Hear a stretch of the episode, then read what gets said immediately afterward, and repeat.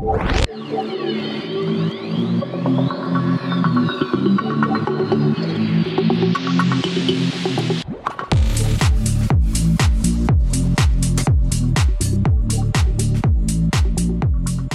Friday, everybody. It is Chris and Brian from Black Hills Influence Podcast. I have a quick little story for our little Friday short episode. I was at a client's place of business the other day, and we I was just sitting there waiting um, to get something done to meet with them, and there were customers that were just talking amongst themselves about why isn't this done? Why hasn't person A come and talk to me about it? What's going on? I've been sitting here for hours, blah, blah, blah, blah, blah. Okay. Today's episode is about follow through and being being on that side of things, it really draws the attention of the the communication and the follow through that you have with your customers and your friends and, and your peers. And you just need to be able to focus that and and talk to people effectively and say, "Hey, this is what's going on. We're we're working on it. Stay, you know, hold tight. We'll get to it as soon as we can. Whatever. But if if you got to be open and upfront first about what's going on versus just we'll get to it when we get to it. See ya. You know what I mean? So there's three points that we want to touch on about the follow through and how important it is, and we'll get to it. So the first part here, how a lack of follow through hurts your customers. If you've ever been stood up for a date by a friend, romantic interest, whatever the case may be, or if you've ever felt ripped off after purchasing a product or service that did not turn out quite the way you expected, you understand how failing to follow through can hurt your customers.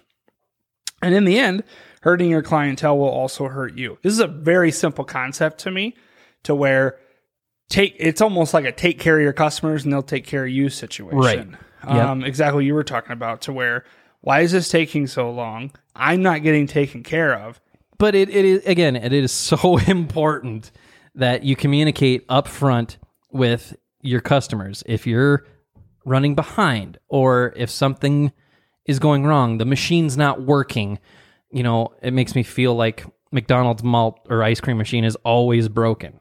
But people still order ice cream, yet they know that it's broken, right?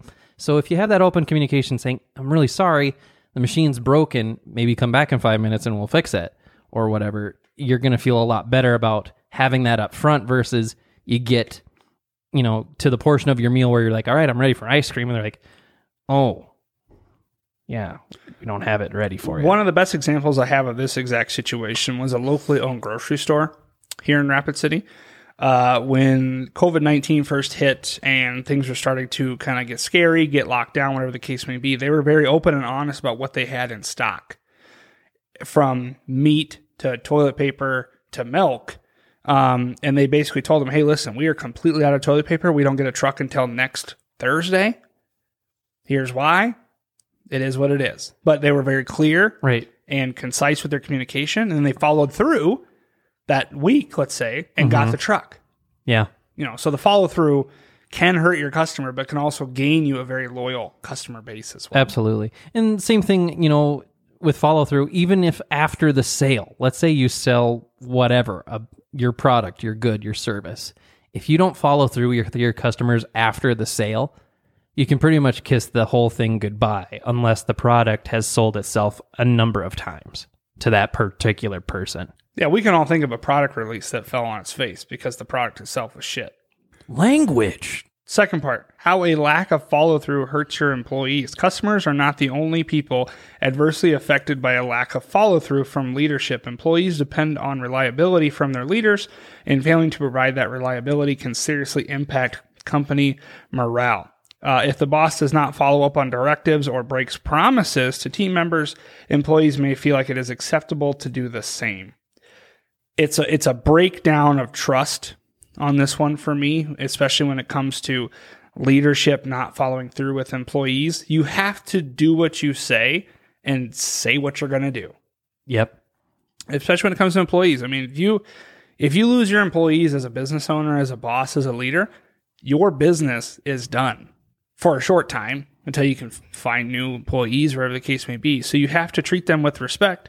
And respect to me is following through on what you promise. It's pretty simple. Yep. And the last one is follow through lack of follow through hurts leaders. As a leader, others depend on you for guidance and, con- and constancy. If others see that you do not adequately bring these qualities to the organization, they will think that you are not fit to lead and will lose confidence in you. Oftentimes, it is lack of follow through from the leader that creates this perception.